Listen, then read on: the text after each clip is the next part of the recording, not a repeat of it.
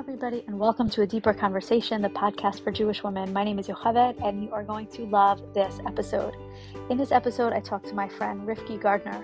Rivke and I met when we were both presenters at a retreat, and since then, we've been getting together regularly, kind of talking shop, getting to know each other, and I love the things that she has to say about marriage, so much so that I am taking her training right now, and it is incredible.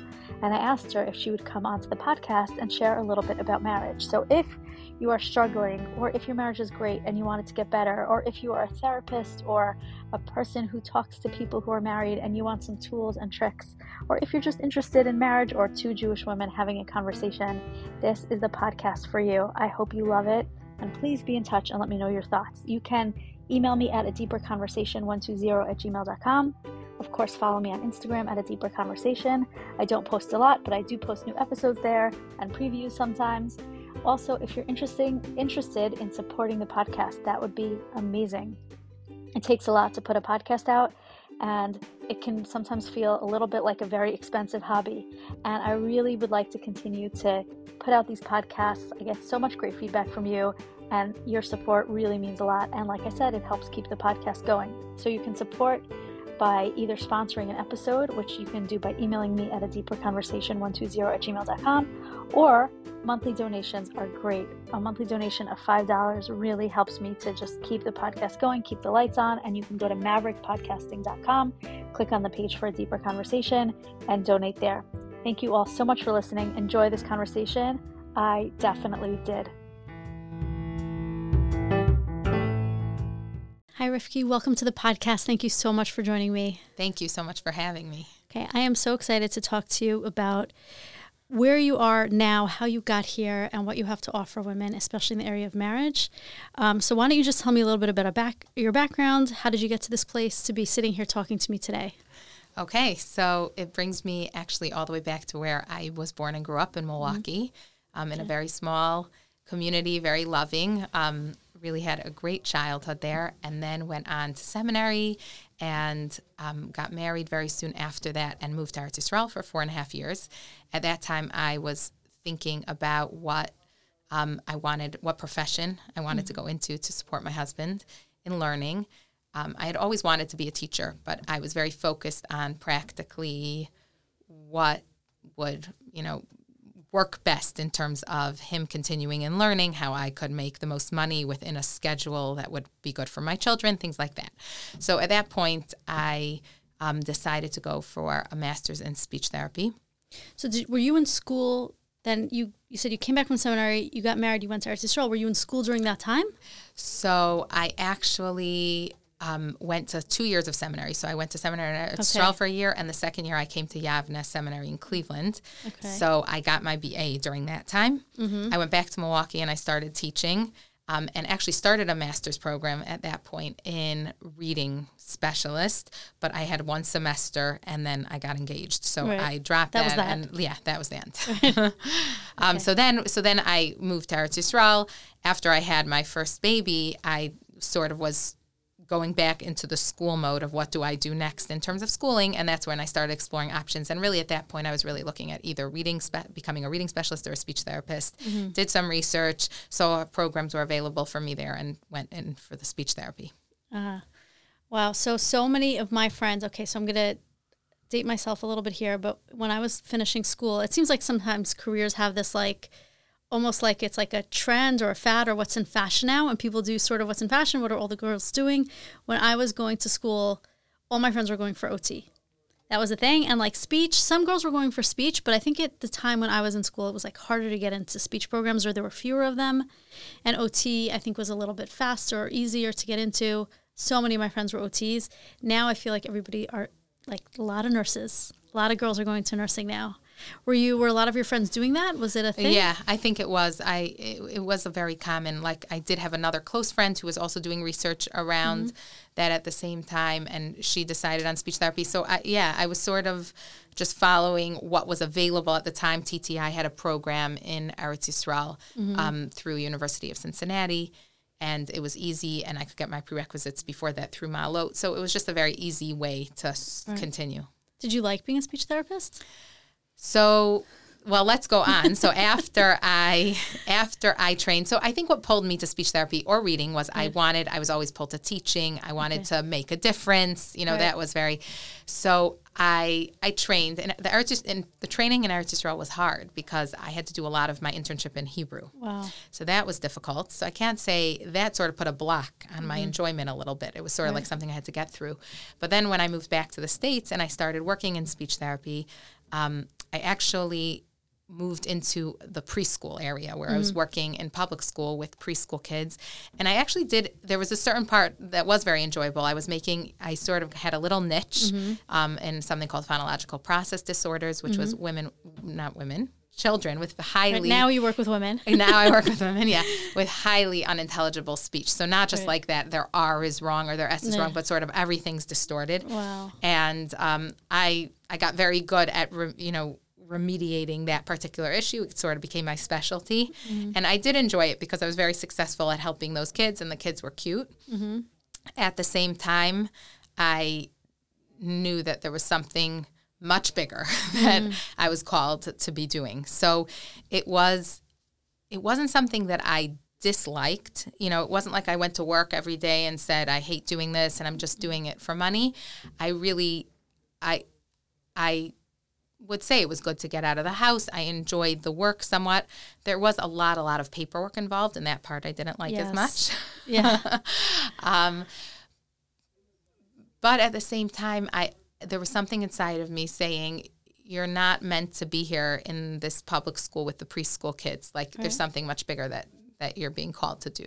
Mm-hmm. So that was when, at that point, um, so this is you know, maybe four or five years ago that I really started um, moving in that direction more. Mm-hmm. But let me back up for a minute because before before that, throughout all the years, mm-hmm. really since my marriage, I was taking self development courses, um, all different. I've always just been interested in all of these things. So I had started actually learning from Dina Friedman 11 years ago when oh, one wow. of when my third child was born and I took at that point she was offering chinuch classes so I started doing those. And then um, with her really loved the work that I you know that she did and and the material I was learning from her and then continued as she developed more courses. I continued taking her courses. So throughout all those years of being a speech therapist and raising my young children I was constantly um, learning eh, other you know, other things in terms of growth, self development, marriage, parenting, um, all those areas. Okay, so when did you decide that you were going to take the plunge and you were going to leave being a speech therapist? So this was, I think, around four years ago when I took the plunge to train as a coach with Dina. Okay. Um, and I was still working as a speech therapist at the time, but I was moving in this direction of I really want to do something um, different and more and I trained and continued on with my speech therapy job and started giving small workshops to women in groups in my home, um, teaching the material that I had found was really powerful, both in my own marriage and for people I had shared it with. And um, I saw amazing things happen in those groups. Like I, I had very small groups of women, but both their marriages made huge changes they made huge changes in their marriages and also they became really good friends which was nice and they were there to support each other. So that was sort of the start. I was doing speech therapy. I was doing that on the side. Mm-hmm. um, and then Hashem really gave me the final push because in I was a part-time speech therapist in public schools and the the district decided that they were going to be letting go of the part-time speech therapists and i knew that i did not want to go into a full-time position right. um, and so it was like at this point where i had to i was being pushed out of the comfortable situation that i had and at that point I had it was sort of an inner battle because I my gut reaction was fear and I need to go look right away for another part-time speech therapy job. And then there was another part of me that kept saying like this is Hashem's plan. This is what you wanted to do. This is going to you know push you into this in a more full-time way. And I followed that. Wow.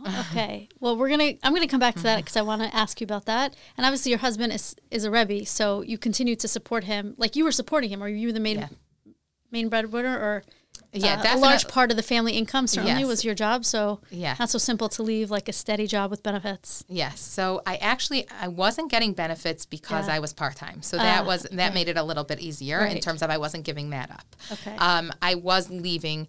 I, I still am a main, t- you know, one of the Mm. the big parts of supporting one of, um, and so uh, financially in the home. So it was. It was definitely a leap of faith to leave risk. something stable, yeah, Yeah. and move into this. All right, so maybe just going back because I, I think this is important, and I and I want to ask your opinion about it. Like I said, when I was finishing school, so many girls were going to OT. Not that there's anything wrong with being an OT. OTs are amazing. We need OTs, and they help. They do, like you said, it is a helping profession.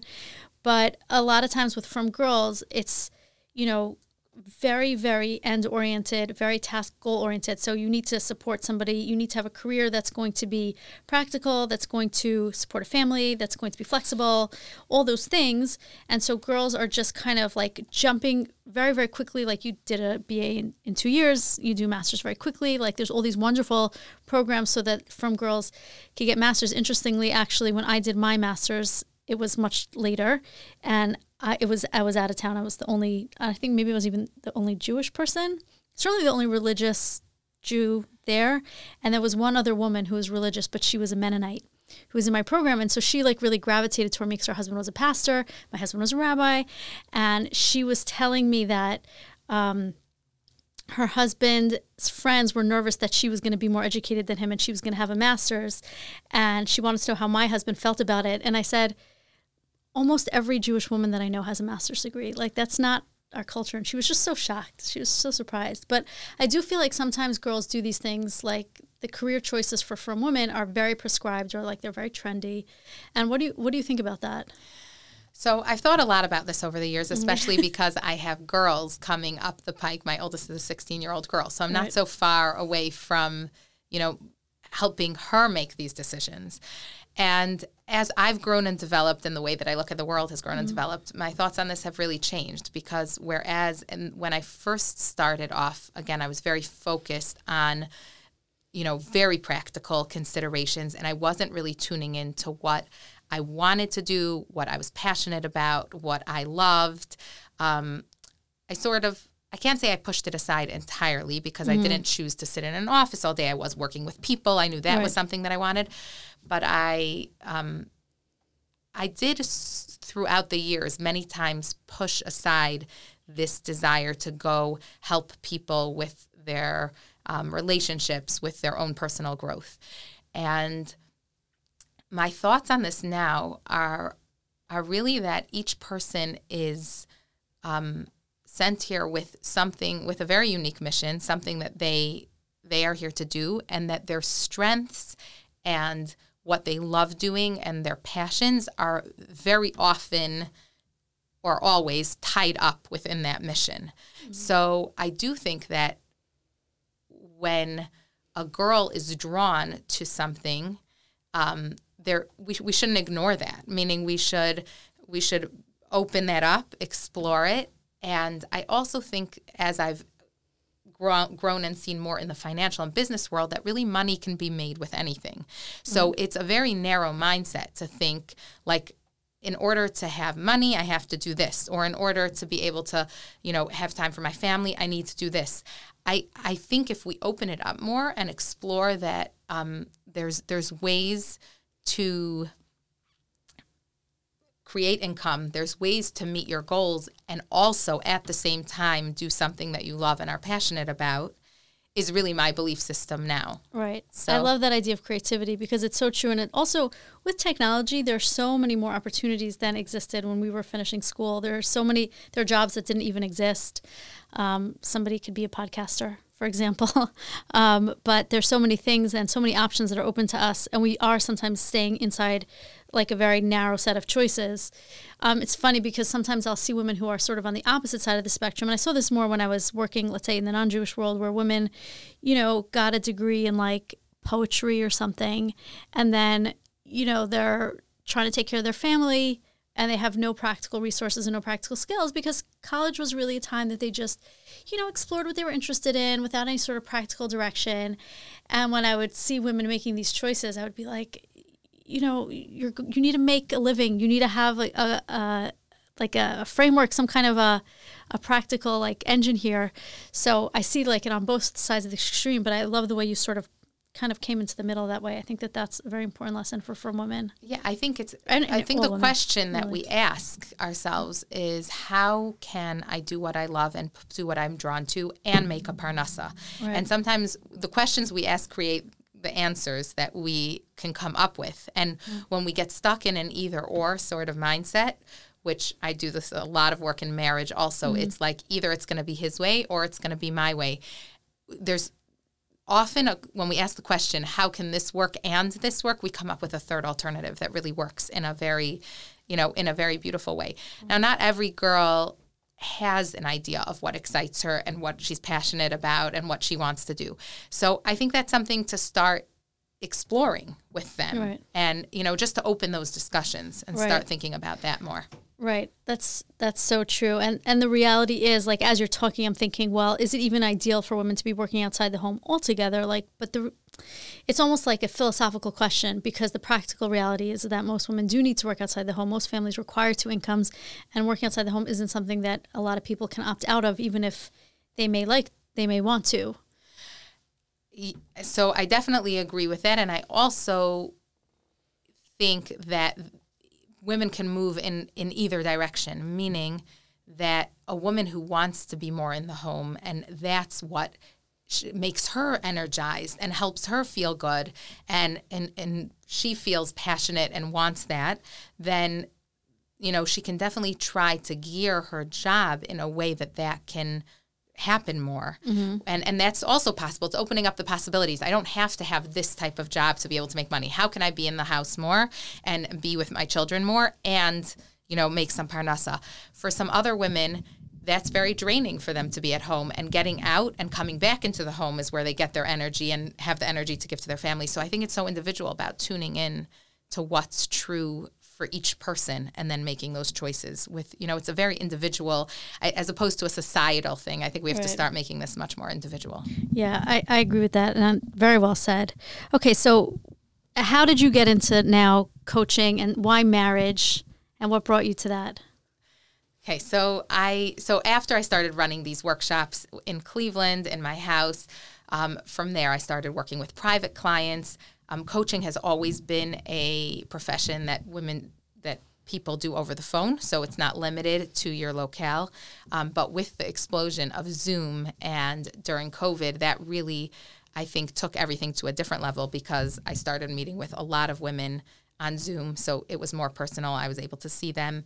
Um, and it really created an unlimited options in terms of um, people being able to access me um, it's, it's amazing. I'm so sorry to interrupt, yeah. but like there are so many things that came out of COVID in a positive way. Obviously, lots of horrible negative things, but just that alone is just. And I've spoken to a few people who are in your type of profession or even other professions where just like these options all of a sudden open to them that are just so creative and really great.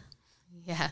Yeah. So I I started working with private clients. Mm um, started work, running some group sessions over Zoom with women, and then developed, you know, my own group coaching program, particularly for leaders in the community. So Rebbitzins, Kala teachers, um, mentors, coaches, and even therapists to teach them these tools. So it's been a progression. So at this point, I'm doing that. I'm also working with private clients, going back to why I went into marriage mm-hmm. specifically.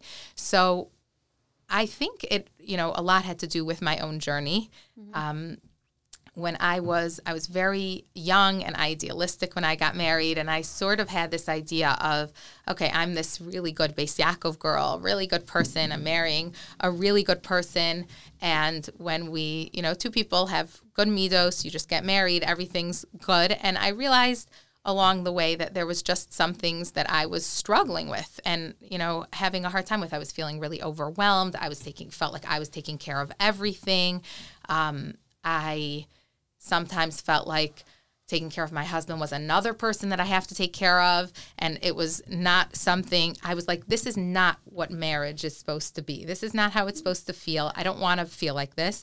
And I that really set me on my own journey of self discovery and um, discovery about marriage. And I did a lot of my own work and totally realized that some of the ideas I had about marriage, some of the things um, that I was believing, doing, acting, feeling weren't conducive to the type of marriage relationship that I wanted.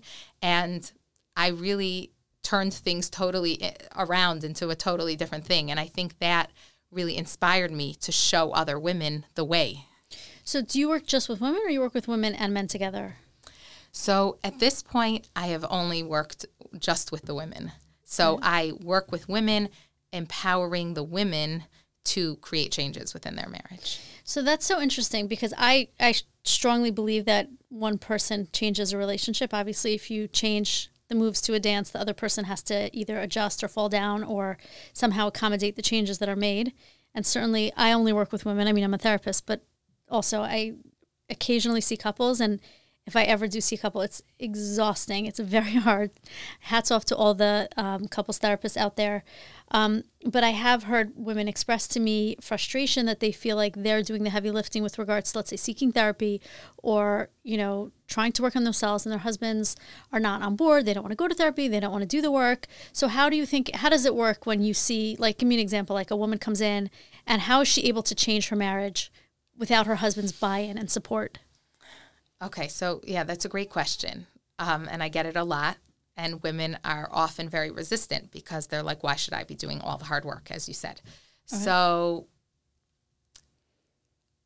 I guess my feeling has a few parts to that question. There's a few parts to it. One is that I often the man is not the one who is pushing for the help and I think that's just the differences between men and women and what we each want and need. And I do think that when a woman drags her husband for help, which I think often does happen, she's unhappy and she says that we have to do this. Or she makes an um, ultimatum sometimes. Yes. Then we're not really setting this couple up for success to begin with because he's coming in against his will. He's not interested. He's sitting and listening to her complain about him in front of another person. And I think a lot of times that just doesn't move things in the right direction. Now, mm-hmm. that isn't being said when husband and wife are both agreeing to come in, they both want to work on it. But often that's that's the case. What I see with women who are just coming in on their own, I guess the question I ask them some questions, and one of them, one of the things I ask them is, is it working what you've done until now? Is trying to get your husband to be different is trying to get him to get help is is that bringing you to the marriage that you want I, I think a lot of the coaching that i do is focused on what is effective and what is getting you to the results you want mm-hmm. so you know i think coaching in general is very focused on results on the goal and forward thinking as yeah. opposed to like looking back at sort of history, healing, past trauma, whatever it is. Yes. So a woman is coming in and saying, This is what's going on. And my first question is, Well, what do you want? Where do you want to get to? Mm-hmm. And we're really going to explore what is this vision that you where you want to go because that's setting them up for you know setting up the gps for our coaching right from the start does anybody ever come in and say like this is what i want and you're like yeah that's too unrealistic let's let's, let's think a little smaller. Does that ever happen? So that's a good question. I just had a client who said who who last week we were starting about that, and I said, well, what would be a re- realistic goal for in three months for na- from now? So I don't necessarily say it's unrealistic. I say let's do this bite size. Okay. So let's put it down, cut it down into pieces. All right.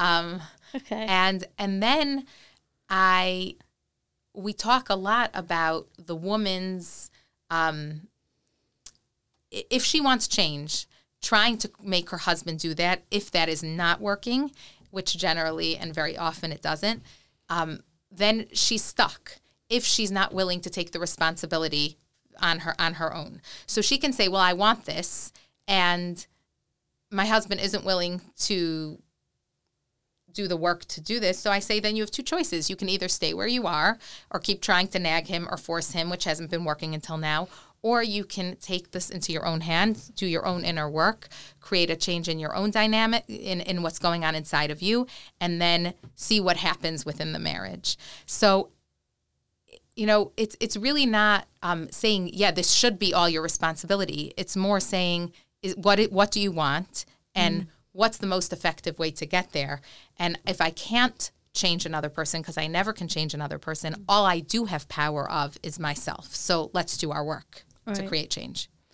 Yeah, it's interesting. I like you. I deal with a lot of women, and with something that I hear a lot from women who, um, you know, maybe their husbands are you know, somewhere on the spectrum, good good husbands to difficult husbands, whatever it is. But I'll very often hear women say things like it upsets them that their husband doesn't go to minyan or something like that, or he doesn't learn. And then I'll say, well, you're not your husband's mashgiach, so you know that's his that's his problem. And then they'll say they'll ramp it up a notch because they didn't like that I said that, so they'll say, yeah, but what are my kids? seeing from their father. So how, how would you respond to that? Putting you on the spot here. Yeah, but. no, this is actually a really good question. And this is yeah. one of the biggest challenges that I think I face all the time. Yeah. You know, women are so spiritually connected. They want so much to do what's right. Mm. And this is probably one of the most common things that women are right? struggling with that come yeah. to me, which is, you know, my husband my husband is not religiously performing in the way that I want both for me and my home and for my mm-hmm. children. Yeah. So here we go back to the the paradigm that I work with all the time, which is a Venn diagram, mm-hmm. which is what is in my world, um, what is in my husband's world, and then there is obviously an overlap in the in those two circles. And we go to my circle of business and his circle of business. And my circle of business is my thoughts, my friends, my work, my body, my health, my spiritual growth and all of those things. And when the women explore that and see what is there in their world and their business, I say, well, guess what? Your husband has his world and those things are all in his his world and his business too. So the next step is well how do i relate to things in my husband's world if i'm not supposed to be stepping in and trying to change them and telling him to go to minyan and being his mashgiach and telling him you know this is the model for the kids because it usually doesn't work and it affects the intimacy between the couple. Right, that's very important. Um, then I say, well, what's your piece here? What can you do? So, what we really do at that point is we try to lower her distress around mm-hmm. this. So, we do inner work with her to let go of you know, whenever there's control, she wants to control something, there's a fear that's underneath it. So we work with her fear around that. We work with what's triggering her around that. We work with her judgment. Mm-hmm. Because if I can get her to a better place emotionally where she feels better about this, then that's going to have a huge impact on the marriage. So powerful and it's it's really like the nagging is now just another problem. So the husband's not going to Minyan and now the couple's fighting about it. So then it's even more of a like, and whatever the kids are seeing or experiencing, excuse me, they're experiencing now fighting about Minyan also, aside from just the lack of Minyan attendance or whatever it is. And I do see this on the flip side also, just because like my husband also has talmidim that will call him and say things like they're upset about maybe their wife's level of tznius. And it's the same sort of thing. Like, this is your business, this is her business. You're not her Rebbe. You know, like, this isn't necessarily something that you should be um, giving your two cents about. So I, I do see that sometimes coming from the other side, just, you know. Yeah, I often ask women the question is what you've been doing until now, eh, waking him up for Minyan all the time, nagging him, trying to get him, is it working? And if they do say, yeah, sometimes it's working, sometimes he's going, I say, and what effect is that having on your, you know, on your closeness and connection? And once they can see that it's not, you know, either it's not working or it's having a big effect on their shalom bayis, Often right. that's enough for them to start letting go, but then they have to do their inner work right. to, to let right. go of their own distress. Right. Well, having a good marriage is certainly not easy, or everybody would have one, and they wouldn't need us, and we'd be out of work. So, eh, so just sort of like maybe as a general question, like what do you see like the biggest problem? I mean, your clients are mostly from, I'm assuming. Yes. So yeah. the biggest problem facing from couples today, I guess a two part question. I would say that's the first part of the question, and the second part of the question is like maybe what sort of expectations? Maybe this is part of the problem that people are coming in with that are setting them up for failure, or certainly for marriage troubles down the road. Okay, so yeah, I guess those are two different yeah, questions. So yeah. first, I'll tell you what I'm seeing mostly in the women that are coming to me, and mm-hmm. again, this is gl- general. This isn't you know specific, but I think a lot of women are feeling just lonely and disconnected in their marriages. So, you know, they're, they're telling me my husband's busy with work a lot, or he's busy mm. with whatever chesed he's doing a lot, or he's on the phone a lot, and they just want more of their husbands. So yes. I think that's a very big one that's going on today. Um, and I think smartphones and has, has taken that to a whole new level because um, I think that's, you know, I just had a woman who recently said to me, like I just want my husband to look at me when I'm talking to him and not be right. looking at his phone even while he's listening to me. Right. It's true. Yeah. And women are doing it also even though they know that it's not necessarily good for intimacy. They're also on their phone. It's like not it's not just the husband, right? Yeah. No. So but I, I guess because I'm work, working with the women, I'm just telling you what the women yeah. are coming in with. I guess the other thing that we mentioned yeah. is the spiritual level of their husbands. I think it's a huge concern and it causes a lot of distress to many women, which is mm.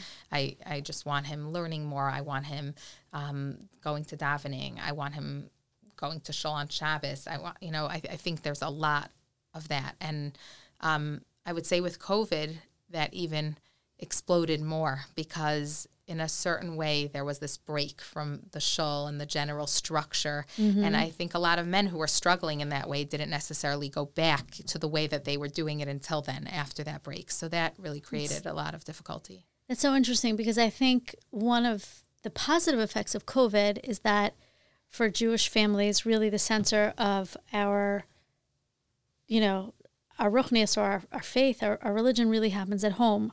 Whereas people you know when you speak to somebody, let's say, who's not Jewish, and the fact that they couldn't go to services, they couldn't go to church, or they couldn't go whatever, like all of a sudden there's no religion. And for us, it's almost like for some people, maybe it worked out. Do you think, did you see that people were able to sort of reinvigorate that home as sort of the center of their ruchnias, like that that strengthened people? So personally, that was my experience with it. I mean, we had some beautiful Hallel davenings with our whole family, you know, yeah. from the two year old all the way up. And like, yeah. I, I think, though, I'm seeing in the couples that are struggling that it actually often created because if if the husband is struggling somewhat in his ruchnias or not living up to the expectations that his wife has of him, mm-hmm. in those cases, I actually felt like it somewhat exacerbated it. Right, right. And men do need a certain amount of social pressure, which they obviously didn't get from COVID. And it, you know, I could see maybe a man who's more of an introvert would appreciate davening by himself and somebody who's not having a really hard time with that and also having struggling getting back into it so interesting okay so so loneliness and then how how do you work with a woman to feel less lonely in her marriage so let me i just want to bring back one more point that yeah. i see a lot and yeah. then we'll go back to the loneliness yeah. is i think the other thing is women who are very overwhelmed and stressed mm-hmm. out so that's just another piece that I'm seeing a mm. lot of like I'm carrying it all. Right. And that that and how that is, you know, why can't my husband do more? Why isn't my husband helping more in the house? Why isn't he making more money? Why isn't he right? Like so this very um I, I, think that's just another big thing that's coming in. Well, do you feel that women aren't, and we're going to go back to the loneliness piece. We're not going to forget about it. So anybody who's listening, but do you feel that sometimes women don't let themselves, their husbands do more? Because I see that sometimes also, or women who criticize their husband's parenting. So they have to, like, I have to do everything because they don't trust their husband's ability to parent. It has to be my way, and if he doesn't do it my way, it's the wrong way, kind of thing. So it's a huge piece of the work that we do. Yeah. Like I, I think that this overwhelm and this feeling of caring at all, and this is definitely my own journey, was sort of like I'm my way is the right way. I, am going to do it my way because I think, you know, I need to handle the money because I I have a certain way of doing money and if my husband does it it's not going to be my way and my way is better. So, you know, over the years re- working through that and relinquishing that so that I was doing less and trusting more. Mm-hmm. And then my husband did live up to my trust. So it's a lot of the work with, you know, with women that I do do is right. that piece. Yeah. Right. Okay, so going back to the loneliness going because that the, that's a hard one. So it's actually I wouldn't say it's such a hard one in my mm-hmm. books because okay. I think that once we get the dynamics in place in a better way between husband and wife. Mm-hmm. And a man doesn't have to be retreating because he's always feeling attacked, whether it's because he's being criticized, whether he's be, being told his way is not the right way, um, in, in many different ways that she does that, you know, by her tone of voice, Mm. by her rolling her eyes, by any, you know, any sort of things that might be happening Right. that sort of are making him retreat. So a lot of times when we cut out a lot of those behaviors, number one, and number two, we work on the woman um, com- feeling like her husband can actually do things that do make her happy and she can communicate that to her husband. So once we do work on that piece of it also, once a man, and we're talking about healthy men here, um, can, you know, doesn't have to be pulling back all the time because he's feeling attacked. And men feel attacked in many different ways. Um, and once he knows that he actually can please her and make her happy, he he often, you know, often just putting those pieces in place, which isn't all, so simple but needs some work, can bring them, you know, already much back, much closer together. Right. The thing I love about coaching also is that it's so it's so hopeful. It's so it's so like results oriented Yeah. in, in a way that's just very positive, and I, I love that. Um, so going back to the expectations piece, do you find that people maybe are coming in with expectations that are about marriage that are maybe misaligned or unrealistic? Is that something that you see that's going on, or maybe there's expectations that are just out of whack in some way about what the roles are or how husbands should treat their wives? What I don't know if you're seeing any of that. Yeah, so I think the there's a few pieces of that that I see. One expectation that I definitely see is that a husband and people think that for the marriage to work well or for us to be close and connected, we have to be alike. And mm. I think many young couples and engaged couples think that they're just alike. Mm-hmm. So that then as they go into the marriage and see more and more differences become uncovered, there's this huge fear like how are we ever going to make it? How are we going to stay connected when we feel so differently about so many things or we want to spend time so differently than each other or any of those type of um, mm-hmm. concerns. So I think and, and and in my coaching part of what i do is we actually start celebrating differences because as opposed to being scared of differences you know I i'll tell women that. to look out and say wow like because once you can see it in a different way and you understand how intimacy can flow between the couple even with the differences we don't have to be scared of the differences anymore Right. and i guess the main um, understanding that I have about how that can work is that closeness and connection between the couple is really about each person being themselves, being authentic and real, and being feeling in a safe enough place to share that with the other person. So mm-hmm. it's about me being me and being able to share that with you and allowing you to be you and making the space safe enough for you to be you with me. And that can create the closeness and connection. So we don't have to be the same. We just have to each be our ourselves and be able to be known and seen by the other one. Yeah. Um, so Terrence Real, I don't know if you know who he is. He's a right famous marriage therapist. Wrote a few excellent books. One of the things that he talks about is our sort of modern expectations of marriage that people today nowadays expect to have a partner, an intimate partner, a best friend, a companion, you know, somebody to do their hobbies with, whatever it is, and the almost the the requirements that we're placing on marriage are too much for this or more than what this bond was meant to let's say sustain your social circle your your religious connection everything is sort of placed onto the marriage i don't know what do you think about that Yeah, I, I think this is another big piece of the work I do with women, which Yeah. is that they need to take, and another expectation people come in with, or mm-hmm. women come in with, which is if I'm not happy, it's my husband's fault, or Right. it's my husband's job to make me happy. And we pull back and say, wait, my emotions are is in my circle of business, my emotional world. So my happiness is mine. How am I going to go make myself happy? And that means social is a huge, huge thing that I feel like really gets um, is is lacked a lot within our society just because there's no time. Yes. Like we're so busy with our children and we're so busy with our work and we're so busy with h- keeping the house and the responsibilities are so many that who has time to go out with friends? Mm-hmm. And I think a woman's need for social interaction is so huge that then that gets placed on the husband and he's not doing it for me. So mm. we step back and I have a woman take ownership of their own zone of well-being. We look Right. at how can I be happy myself and then how am I bringing a happy wife into this marriage and how does that affect the marriage? So I think that is a very unrealistic expectation for our husband to you know fill all those roles and create that happiness for us. Okay, so I know one of the things that you do, and I know this because I'm taking your course right now. Although I should tell my audience that Rivke and I were friends before I started taking her class, and I wanted to have her on because I'm finding what she says and the tools that she uses to be so helpful. I really I love them, and like I said, so positive. Tell me a little bit about teaching therapists and teaching other teachers or people who come in like me with like I have my ideas about like what marriage is. How how does that work?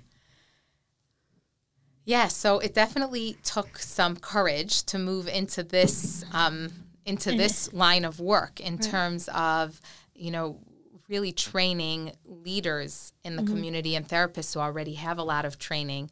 Um, what pushed me to do this is that I I had many women, I guess, who were coming to me either who had been in distress in their marriages and had gone and spoken to a mentor or spoken to a you know sometimes a therapist or spoken to a um, Rebbitzin or or somebody in their life to give them guidance. And often the guidance was on the right track meaning like you just need to accept your husband the way he is like things like that. But I saw that there was a limitation between those women hearing that message and then being able to really do the internal work to to make that authentic. So they could hear, well, I need to accept him the way he is, but I don't I don't accept him the way he is or Right. or I need to respect him, you know, but I don't feel respect and I don't Right. I, right so there was this gap between mm-hmm. the advice that was being given and the tools needed to take a woman to that internal place in a very mm-hmm. real way Right. and that's what pushed me and to to offer these tools um, to all the people that are counseling and guiding people um, because I just think they are so incredibly powerful and can really move like we said back to that inner work. My goal is to get our women out of distress so that they can move to a better place in their marriages. So that is where um, I so it's it's a lot of fun for me because it's you know meeting with other people who have thought about marriage a lot, who have thought about this internal work process a lot. So you know it, it's not that I never come up against different ideas and mm-hmm. different and different thoughts about it, but you know I'm I'm working on my terrain of mm-hmm. people who like really have have developed themselves and thought a lot about this. So it's it's really fascinating for me mm-hmm. and we can explore things together and i can share you know what what has worked for me and also sometimes just question the way that they have been thinking about something or perceiving something and open up you know a whole new way of looking a whole new perspective or a whole new paradigm for them Do you think there's a value? Like, I see one of the differences, let's say, between maybe therapy and coaching. And I'm a huge fan of coaching, by the way. I know some therapists will um, be sometimes a little bit dismissive. And I think even in therapy, like, really the, the, effectiveness of a therapist, and this has been shown in research, is the relationship between the client and the therapist. And that's the number one thing that really is going to determine the effectiveness. So if you find the right person, then and whether it's a therapist or a Rav or an older relative that you can talk to and get guidance, like that's really what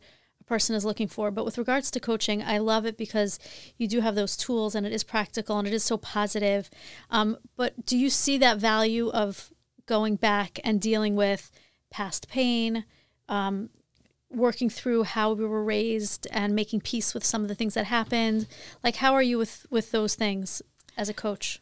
Yeah. So often I will see within the work that a woman's getting triggered in a very big way about something. So, you know, we'll see husband does this and she feels very abandoned, or husband does this and she feels rejected.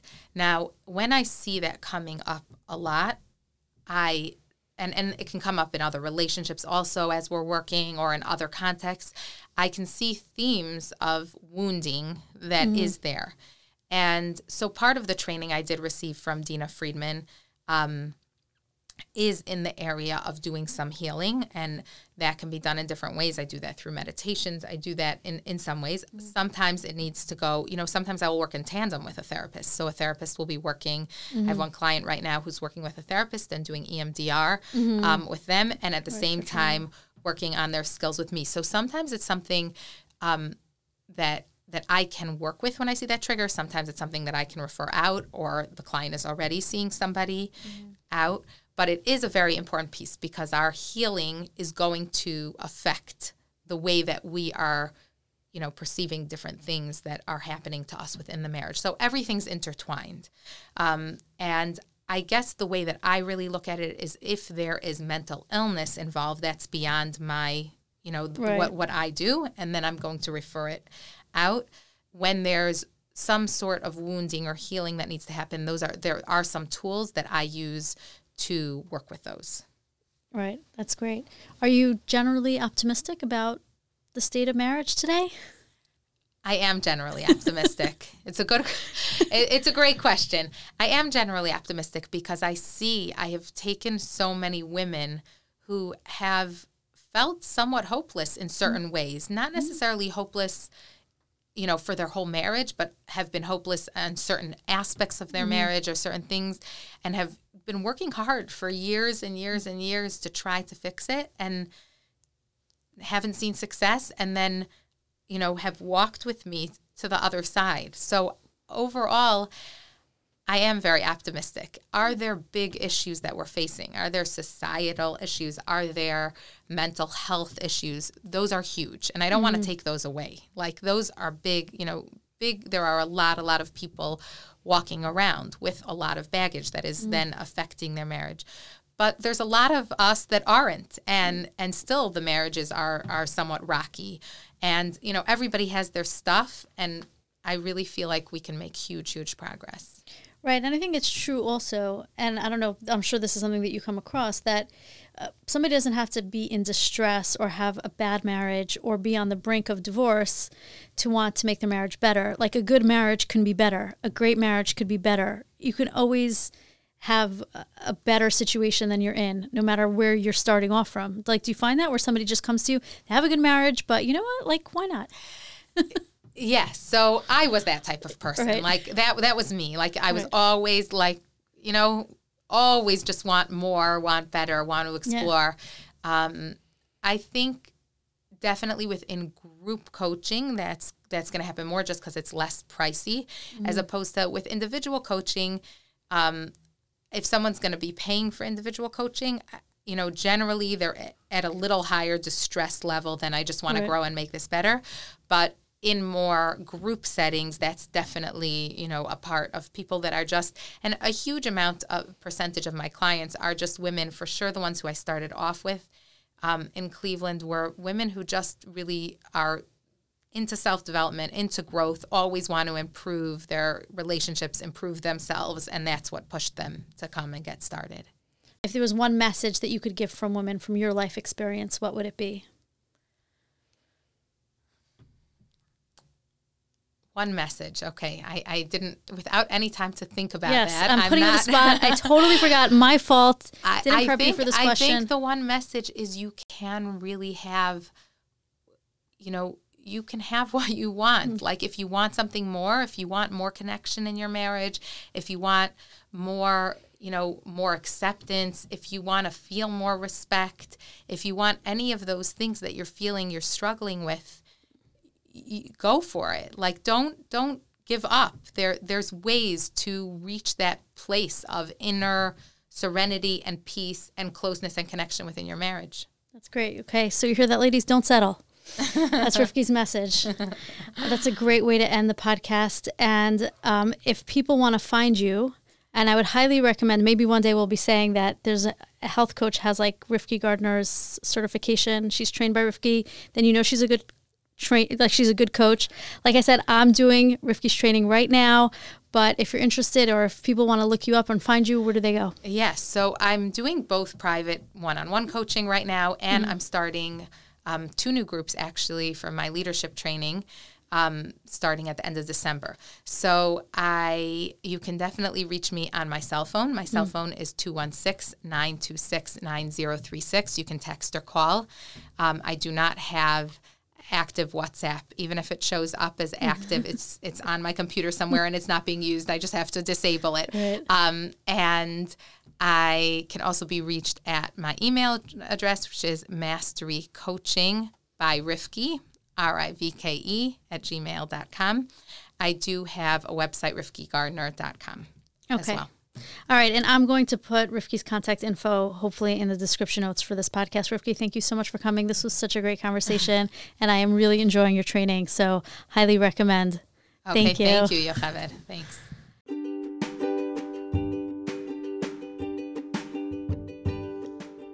Everybody, for listening to this episode and sticking it out to the end. If you're looking for support, I really encourage you to reach out to Rivke at the email or the phone number she provided. She is really great at what she does. I also want to thank everybody who's listening. And again, if you'd like to reach me with any questions, I love hearing feedback from listeners. Email me at a deeper conversation 120 at gmail.com. Follow me on Instagram at a deeper conversation and consider being a monthly supporter of the podcast. It really helps keep things going and you can go to maverickpodcasting.com and click on the page for deeper conversation. Sponsorships are also available for podcasts, and I look forward to hearing from you and meeting you back at the next episode.